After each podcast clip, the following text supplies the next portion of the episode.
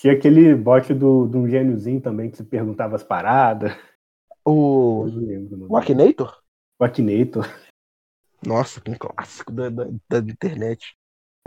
Que isso, ele me ensinou muita coisa. Primeiro educador social da história, mano. Aqui. Akinator é educador popular, tá ligado? Primeiro influencer. Educador tá popular, mano.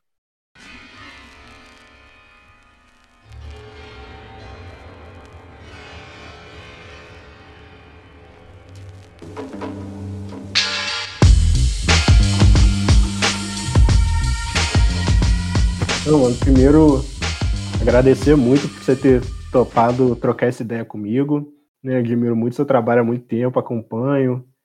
Né? Tamo aí junto nos rolês, tamo aí. É, real, real.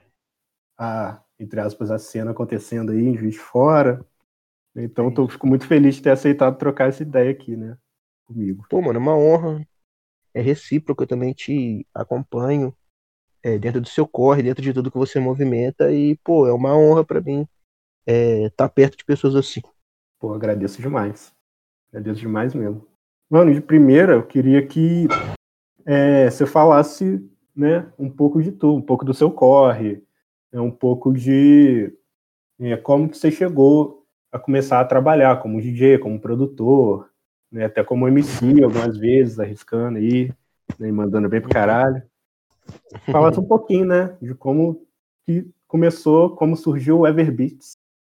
Então, eu comecei na música é, e mais especificamente no rap ali no no final de 2009, 2010 assim, quando um amigo me passou um programa de produção musical assim, na verdade era de performance, para fazer coisa ao vivo, assim. E a partir disso, assim, eu comecei a estudar produção por formas eletrônicas. Eu já tinha estudado violão durante minha adolescência. É... Meu pai sempre escutou muita música, e principalmente depois que a gente conseguiu comprar um, um CD player. E, pô, nossa, eu conheci muita música com a pirataria, tá ligado? Porque era, tipo, muito barato comprar disco e, e, e, a gente tinha acesso, assim. Então eu, eu, eu escutei muito rock essa época. É, e coisas, muita música da década de 70, coisa desse tipo, assim. E dentro de casa também eu sempre tive muito acesso à, à cultura, assim. Mesmo a gente morando num dos bairros mais pobres, assim, da periferia de Juiz de Fora, eu sempre tive um, um acesso muito grande em casa. E aí, em meados de 2012, eu me interessei pelo rap e conheci o encontro de MCs aqui em Juiz de Fora. E eu já fazia freestyle, porque é, por influência desse mesmo amigo, ele produzia. A gente produzia funk na época. E aí a gente produzia funk e, e fazia umas rimas de improviso também. Então eu já fui me, me, aproximando da, da parada de rimar, de, de fazer batida, e aí em 2012 eu já sabia rimar, vi que tinham pessoas batalhando aqui em Juiz de Fora, eu via muita batalha online também, colei para batalhar, é, e aí, pô, fui bem sucedido, assim. Na terceira vez que eu colei, eu já fui campeão, nas duas primeiras eu já chamei bastante atenção, na segunda eu fiquei na semifinal, Caralho. e aí eu fui me aprofundando no, no movimento é, hip hop da cidade, assim, conheci os outros elementos, tive acesso a, a a filosofia mesmo do hip hop. E, e a partir daí eu fui, eu já produzi, eu comecei, como eu conheci uma cena de pessoas, eu comecei a vender batidas para algumas por, por preço, tipo assim, por preços muito baixos, mas eu comecei a vender batida, conheci umas pessoas fora de, de, de fora também. E fui me, é, me solidificando enquanto produtor, é, beatmaker e como MC de batalha também. Até que, devido à a, a, proximidade que eu tinha com, com as pessoas que faziam rap, assim, é, tinha muita necessidade de se ter mais DJs é, em, em, em Juiz de Fora, porque eu acredito que, de um início, assim, ser DJ é uma das paradas mais caras, assim. Porque, sei lá, uhum. você consegue é, grafitar, pichar com uma lata, tá ligado? Você precisa aprender, mas com uma lata você objetivamente pode realizar a função. É, sendo MC, você pode ir na batalha de, de, de, rima, e apesar de você não conseguir lançar música, você pode, tipo assim, rimar com seu gogó e ganhar uma batalha, tá ligado? E, pô, você pode dançar break se você investir seu tempo, assim. É lógico que são todas é, todas formas de arte que exigem dedicação, mas para você ser DJ, se você for começar com equipamento digital, que a galera do rap é acostumada com scratch e tudo mais. E aí, se você pô, for comprar um par de toca-disco para poder fazer scratch, você vai morrer aí em 10 mil, assim, por baixo. É muito caro. É... E se você for fazer a parada de forma digital, é, sei lá, hoje em dia você gasta aí uns 3.500 reais, 2 mil se você comprar um equipamento bem baratinho, que já vai te dar algumas dificuldades profissionais e tal, mas é caro, tá ligado? E foi quando eu vi, me tornei DJ quando tinha se foi quando se criou o coletivo Wave é, junto com a Tainá, é, a Tainá Cria, que é minha namorada também, com o Marcelo Marte e com o RT Malone. O Marcelo Marte me ofereceu, é, me chamou para poder participar do coletivo, e aí ele trocou comigo por uma quantidade de beats, um equipamento de DJ que ele tinha, porque ele já tinha tido um outro projeto e tinha se estruturado para poder comprar. E aí eu me tornei DJ dele, sou até hoje, e obtive esse equipamento e comecei a me aperfeiçoar, entender como é que funcionava as coisas, assim, para poder me tornar DJ. E aí, então, desde o fim de 2015, eu sou DJ, produtor musical, e, pô, sou pesquisador também, é, sou MC. O, o tempo que eu fui MC de batalha mudou, assim, profundamente o jeito que eu escuto rap. Eu tenho uma, uma visão, assim, de cobrança, sei lá, técnica, tá ligado? De, de uhum. como funciona uma música, de, das rimas. Eu acho que eu adquiri um paladar mais exigente assim com o tempo. E desde então, assim, eu decidi trabalhar com música e me esforço para que eu possa tirar o meu sustento disso. Pô, massa demais, mano. Uma trajetória aí que já traz até um pouco da bastante das bases do hip hop, né? Porque é uma cultura que é, ela acaba se construindo na rua, ela acaba se construindo nos encontros, né? É, nas festas de rap, né? Que até foi onde o rap começou, né? É Exatamente. Uma cultura de rua, uma cultura, uma cultura urbana, uma cultura dinâmica, né? Então, muito interessante aí, mano, seu início, né? Se aí, né, como início de muitos, é dentro do próprio meio, né? Dentro das possibilidades que o próprio meio é, coloca aí para os produtores, para os rappers, para os MCs, para é, a galera do break, né? Então, muito massa essa, essa história de início, né, mano? Então. É, é tipo, o, o hip hop, ele, ele dá essa, essa, vamos dizer, facilidade, mas a real é que o hip hop se, se usa de elementos é, de elementos de baixo custo, tá ligado? É muito do it yourself. É, as pessoas, o, o, sample, que é tipo a base da produção musical, que a base da produção musical do hip hop, digamos que do modo clássico, ele nasceu porque as pessoas pararam de ter aula de música na escola, tá ligado? Então eles passaram a fazer música com discos e tudo mais. E o hip hop é essa feijoada musical aí, né? Essa feijoada artística, é fazer arte com o que você tem, da forma que você pode, e conseguir é, entregar um trabalho de alto nível artístico, mesmo tendo poucas possibilidades. É, e essa parada é uma parada que é bem presente até na própria história do hip hop, né? Você vê é, vários discos são produzidos com custo baixíssimo, mas são trabalhos de, de altíssima qualidade artística, né? Você vê, por exemplo, o, o, os discos do Nas, que ele fazia, juntava uma galerinha no estúdio pequenininho e produzia uma das maiores obras é, da música dos anos 90, sabe? É um, uma parada que é muito doida se você for parar para pensar, né? Porque é, abre possibilidades também de produção é, e de democratização dos, das formas de se fazer a música, né? Um negócio que vem, sim, bem antes da internet e bem antes é, da popularização dos, da forma como a gente conhece, né? Hoje em dia, a galera baixa um FL Studio, faz uns beats é, e, e assim, consegue produzir música, né? Mas antiga, essa cultura ela já é do hip hop é, desde o seu nascimento, né?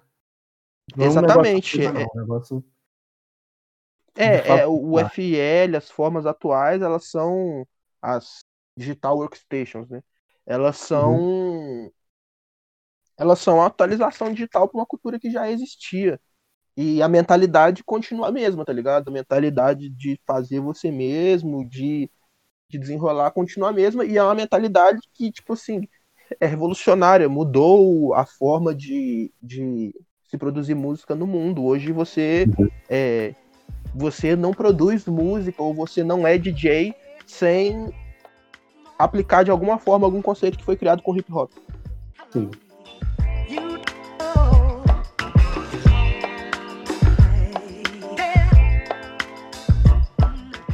Mano, avançando um pouquinho no nosso papo, é, queria te perguntar é, como é que você enxerga, né? Não só para você, mas para outras galeras que estão no meio, que estão construindo é, a cultura do hip hop aqui na cidade. Né? Quais que são é, as maiores dificuldades, as maiores entraves e as maiores benesses de se construir essa cultura em Juiz de Fora, né? Para você que já está nesse meio há algum tempo, que já conhece uma galera, né? Como é que você avalia esse, esse status da produção cultural aqui na cidade? Poxa, essa é uma pergunta interessante. Eu, eu diria que a maior dificuldade é, se fazer rap, e principalmente um rap mais é, ligado ao hip hop, porque o rap nasceu no hip hop, mas ele. O rap. Eu enxergo, na realidade, os gêneros, e é possível se pensar assim, de que a forma de fazer rap era uma tecnologia de produção musical. Uhum. É, e uma estética de música. Então você não precisa pensar de acordo com a filosofia do hip hop para poder fazer rap, tá ligado? É um gênero musical acima de tudo. É, e não tem nada que se possa fazer em relação a isso.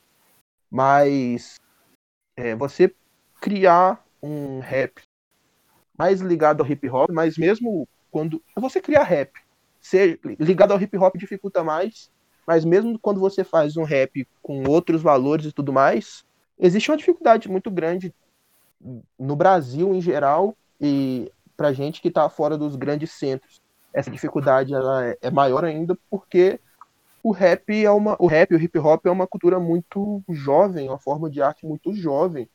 Então, por exemplo, as pessoas ainda têm dificuldade de aceitar que você chegando no lugar e fazendo show junto com o seu DJ, ou você, você sendo DJ e fazer show junto com o MC, as pessoas têm dificuldade de aceitar que você é tão músico quanto alguém que tá numa banda, tá ligado?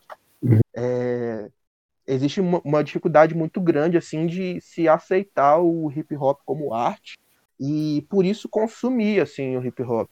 Muitas vezes assim pessoas acabam caindo nos clichês de querer ouvir coisas mais próximas do que elas já ouvem e tal e o hip hop ele é uma parada que nasceu nos anos 70, se consolidou de 80 para 90 nos Estados Unidos aqui esse processo foi acontecendo nos anos 2000 assim é, uhum. apesar de já ter pessoas fazendo antes, mas a popularização do hip hop maior nos anos 2000 no Brasil.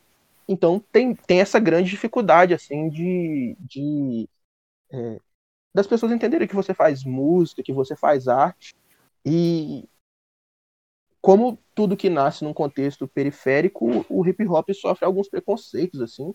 E eu também acredito que parte desse preconceito de entender o hip hop como arte, ele tem motivos nas ideologias que as pessoas carregam, tá ligado? Tipo assim, a origem do hip hop realmente é de periferia, os MCs que fazem rap geralmente falam as coisas da forma mais é, explícita e as pessoas têm uma dificuldade de entender isso, assim.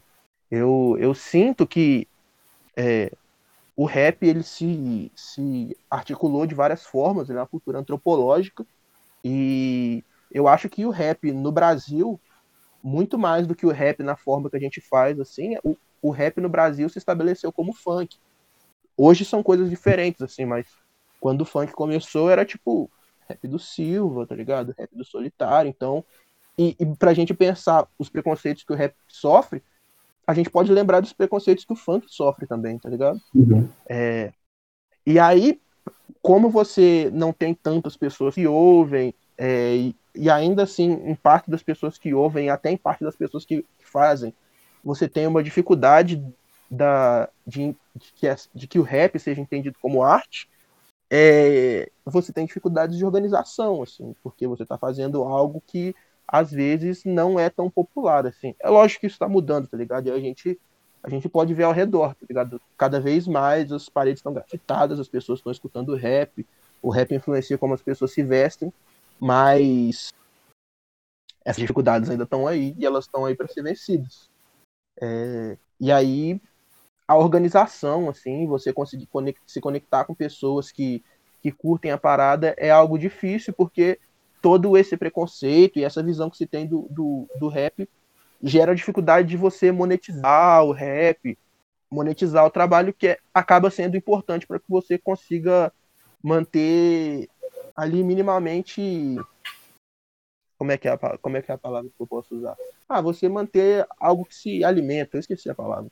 Mas você manter, você manter algo sustentável, tá ligado? Algo que, que se, que se que consegue se manter de pé. Mas é uma luta que está sendo travada e que está tendo frutos, porque cada vez mais esse preconceito em relação à música é rompido. Então, eu, eu, eu acho que uma das benesses assim, de, de você fazer hip hop em Juiz de Fora é que Juiz de Fora, acho que pela localização geográfica, pelas pessoas que moram aqui, por, por diversos fatores, é uma cidade muito rica culturalmente. É, então você tem pessoas em Juiz de Fora fazendo rap de variadas formas, tá ligado?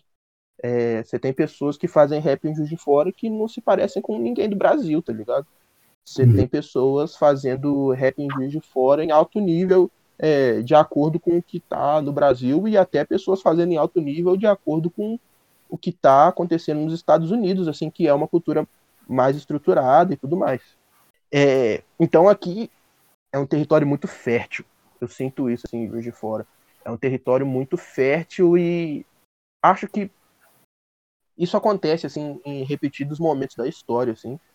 Sempre que você tem um lugar muito conservador, é, as pessoas que estão na periferia desse local, elas acabam tendo que ser muito criativas para poder conseguir para poder conseguir sobreviver nesse local, assim. E a criatividade das pessoas de Juiz de Fora é, se manifesta na música delas, assim. As condições materiais influenciam a criação uhum. das pessoas. Nossa, mano, isso aí é uma parada que eu sinto muito. Juiz de Fora é, tem, tem essa característica de beber de muitas fontes, né, eu acredito, né? Até por é, não tá, tá, de certa forma, próximo de centros urbanos, né? O Rio de Janeiro aqui do lado, mas ao mesmo tempo também absorve elementos da própria cultura, né? Eu, eu acredito eu, né? Você falou antes do início que o rap não necessariamente está ligado ao hip hop, né?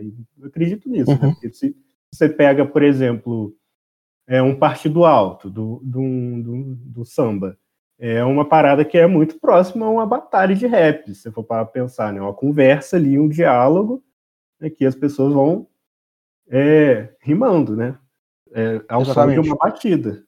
Eu acho que Juiz de Fora também absorve muito desses elementos, né? Até por estar tá, é, pela não proximidade aos centros urbanos, tem que ter, tem que achar os elementos próprios para a cultura se desenvolver, né? Isso eu acho muito doido da, da forma que se faz hip hop aqui de fora.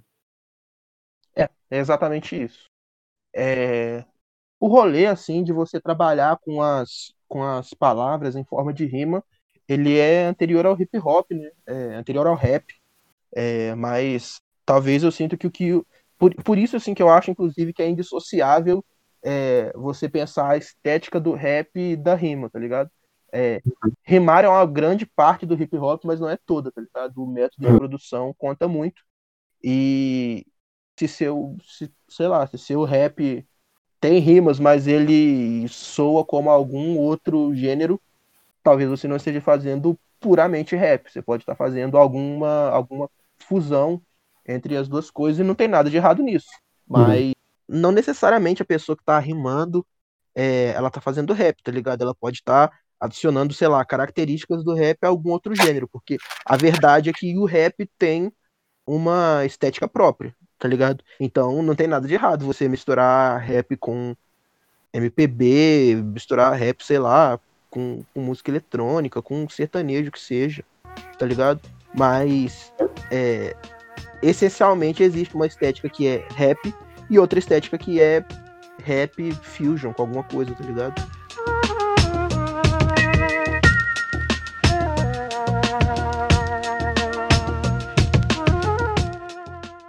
Partindo para um outro ponto aí né, do nosso diálogo, é, queria te perguntar como é que está sendo nesse período de nesse período de pandemia, que não está rolando show, não está rolando de, de fazer apresentação e sim isso para a classe artística deu uma baqueada muito forte, né? Porque muito do, do é, da renda que os artistas ganham, muito do, da divulgação do trabalho que os artistas fazem é através dos eventos, né? Eu queria uhum. perguntar como é que está sendo para você e como é que você enxerga é, como isso impactou a produção de Juiz de Fora, né? esse período que a gente está vivendo. Ah, assim, é, é, o impacto é, é enorme, assim. Tipo, pelo fato de eu ser produtor musical também, é, eu tenho um pouco de atividade que eu posso exercer de dentro de casa, assim.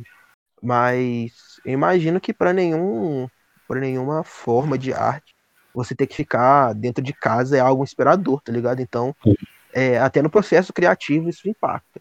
E assim, eu falo por mim, eu tirava a maior parte do meu sustento assim nos últimos tempos é, da renda que eu fazia com as minhas apresentações, assim. Então, é, eu tô sem essa parte da minha renda, tá ligado? É, e aí a gente fica, a classe artística, eu imagino que seja uma das, uma das classes assim mais impactadas pela, pela crise do coronavírus. Eu sinto que isso tá cobrando diversas coisas, assim. É, e aí eu falo por mim, porque eu imagino que diferentes pessoas vão, vão ter diferentes condições, assim repensar as formas de você divulgar sua arte. Isso é um impacto, assim, e é uma, um pensamento essencial que você tem que ter nesse momento, porque, assim, quem conseguir lidar melhor com isso vai ter frutos melhores, basicamente. E para além disso, assim, tá criando uma necessidade de você se organizar para você pensar como vão ser as coisas e daqui a quanto tempo as coisas vão voltar, porque isso depende de fatores que estão alheios a gente, de acordo com o momento político que a gente vive no nosso país, eles estão alheios até à ciência, tá ligado? Então não dá para saber muito bem como é que tudo vai funcionar. É, eu, eu falo que assim, como DJ, como, como DJ, a gente depende de aglomeração para poder se apresentar, Sim. exceto pelas lives, assim, coisas, pelas coisas online que são uma parte dessa parada de você se organizar e de criar algo novo, porque apesar das lives já estarem aí há muito tempo, eu imagino que, como eu, outras pessoas não tenham é, domínio dessa plataforma, né? Uhum. E eu sinto que e eu sinto que isso impactou muito de muitas formas. Tipo, eu falo, por exemplo, na questão da, na, na questão da produção musical que eu posso fazer dentro de casa. O preço dos equipamentos triplicou, tá ligado? É, então, a gente está submetido né, à lógica, ao mercado e tudo que está acontecendo. Então, o impacto é muito forte. E aí, a classe artística, principalmente a classe artística trabalhadora, assim, que não tem tanto, não tem tanta, que não tem tanto dinheiro. Vamos falar a palavra certa, falar do jeito certo. Quem, os artistas menores, tá ligado? A classe artística que, pô, está iniciando e tudo mais, que é de cidades menores, é, a gente está dependendo de, de políticas públicas, é, de incentivo mesmo, de conseguir correr atrás, é, para que a gente possa manter é, a nossa produção artística, assim, porque eu já vi inúmeras pessoas que, pô, são excelentes DJs, tá ligado? São excelentes produtores musicais, mas assim, a crise do coronavírus tá cobrando, tá ligado? Tá cobrando uhum. pra essas pessoas, assim. E aí a arte, infelizmente, tem que ficar em segundo plano.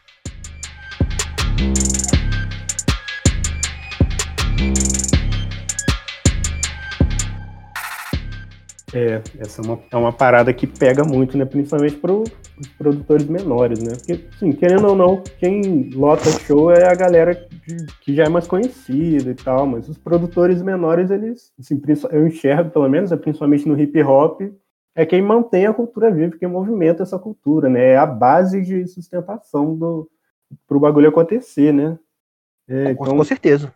Então, é, eu acho que um, um, aspecto também importante que você acabou mencionando, que eu também queria trazer, é o das políticas públicas, né? É, uhum. de fora, a Funalfa, ela, ela acaba sendo um, um grande polo que ajuda a estruturar uhum. a forma como essa cultura acontece, né? É, uhum.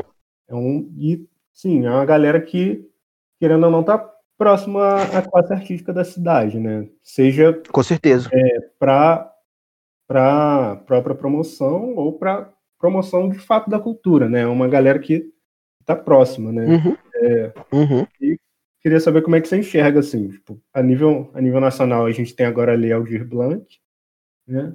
Mas a nível regional também, né? Como que é, essas políticas públicas ajudam os produtores menores, né? Os produtores que é, não não têm esse essa estrutura é, acabam dependendo muitas vezes, como, como, você falou, dessas políticas públicas, né? Como que está sendo esse diálogo para vocês e como que é, está ajudando não só nesse momento, né? Mas é, em todo momento da, da carreira de vocês, né? Como que é, qual que é o, o valor qualitativo desse suporte que vocês recebem? Cara, o trabalho da Funalfa, assim, eu tenho. É, só tenho elogios a fazer, tá ligado? Agora com a Heraldir Blanc, mas eu já tive oportunidade em ter contato com a Funalfa em alguns outros. Em alguns outros momentos. E sempre foi uma galera interessada, tá ligado? Uhum. É, sempre, sempre é uma galera que não olhou com o mesmo preconceito que a gente recebeu em outros locais, tá ligado? Igual, eu sou DJ, eu sou do hip hop, eu também toco funk, eu toco black music no geral. E assim, eu nunca fui tratado como menos músico ou nada do tipo, assim. E especificamente agora falando sobre o, o edital, Aldir Blanc, e como a Funalfa cuidou disso, assim, eu achei a forma como a Funalfa tratou, é, tratou da questão, eu achei assim, muito humano, tá ligado? Porque eu achei que eles prestaram formas de, de ajuda necessárias para, às vezes, pessoas com menos instrução, mas que também vivem da arte e vivem de outras formas é, de arte que talvez sejam até mais difíceis do que o hip hop, assim. Eu percebi do que dentro da, dos, da, é, dos meus padrões, assim, eu achei desburocratizado o acesso em relação à, à Lei Aldir Blanc, que é muito importante, porque é, em momentos como o que a gente está, assim, eu acho que a burocracia excessiva afasta é, afasta das pessoas o a política pública, tá ligado? Então uhum. eu percebi assim a Funalfa conseguindo lidar muito bem com a questão, é, não sendo tipo excessivamente burocrática, é, prestando ajuda e, e eu acho que a Lei Aldir Blanc é uma conquista é, da classe artista, da classe trabalhadora, é, é uma conquista muito importante, tá ligado? Porque a gente lida com arte o tempo todo, mesmo que a gente não lide com entretenimento, digamos assim, é, o tempo todo a gente. A, a, o design, as nossas relações, nossas relações, a comunicação, ela é feita com base em princípios artísticos, tá ligado? E a classe artística está aí trabalhando das, é, nas mais variadas formas. Então, é um momento necessário assim de presença do Estado e de devolver o que a gente construiu, né? Tipo assim, a, os artistas são uma parte importante da sociedade que precisa ser olhada. Com certeza. Não, com certeza. Mano, pra gente não estender muito, eu vou encerrar aqui. Eu acho que você trouxe vários elementos importantíssimos, assim, conversa muito produtiva. Né? É, te agradecer muito pela sua disponibilidade de tempo, e apesar dos percalços aí que, que eventualmente acontecem, agradecer muito por você ter topado participar, né, de novo agradecer. É... Pô, a satisfação é minha, de verdade, eu acho que é um assunto interessante demais para a gente poder conversar e eu espero, eu espero não, na realidade eu deixo aqui a confirmação de que eu estou disponível para sempre que for necessário.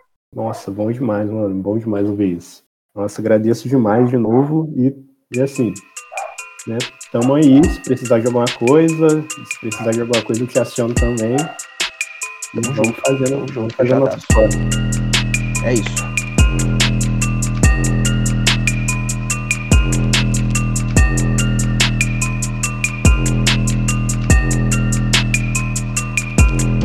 Thank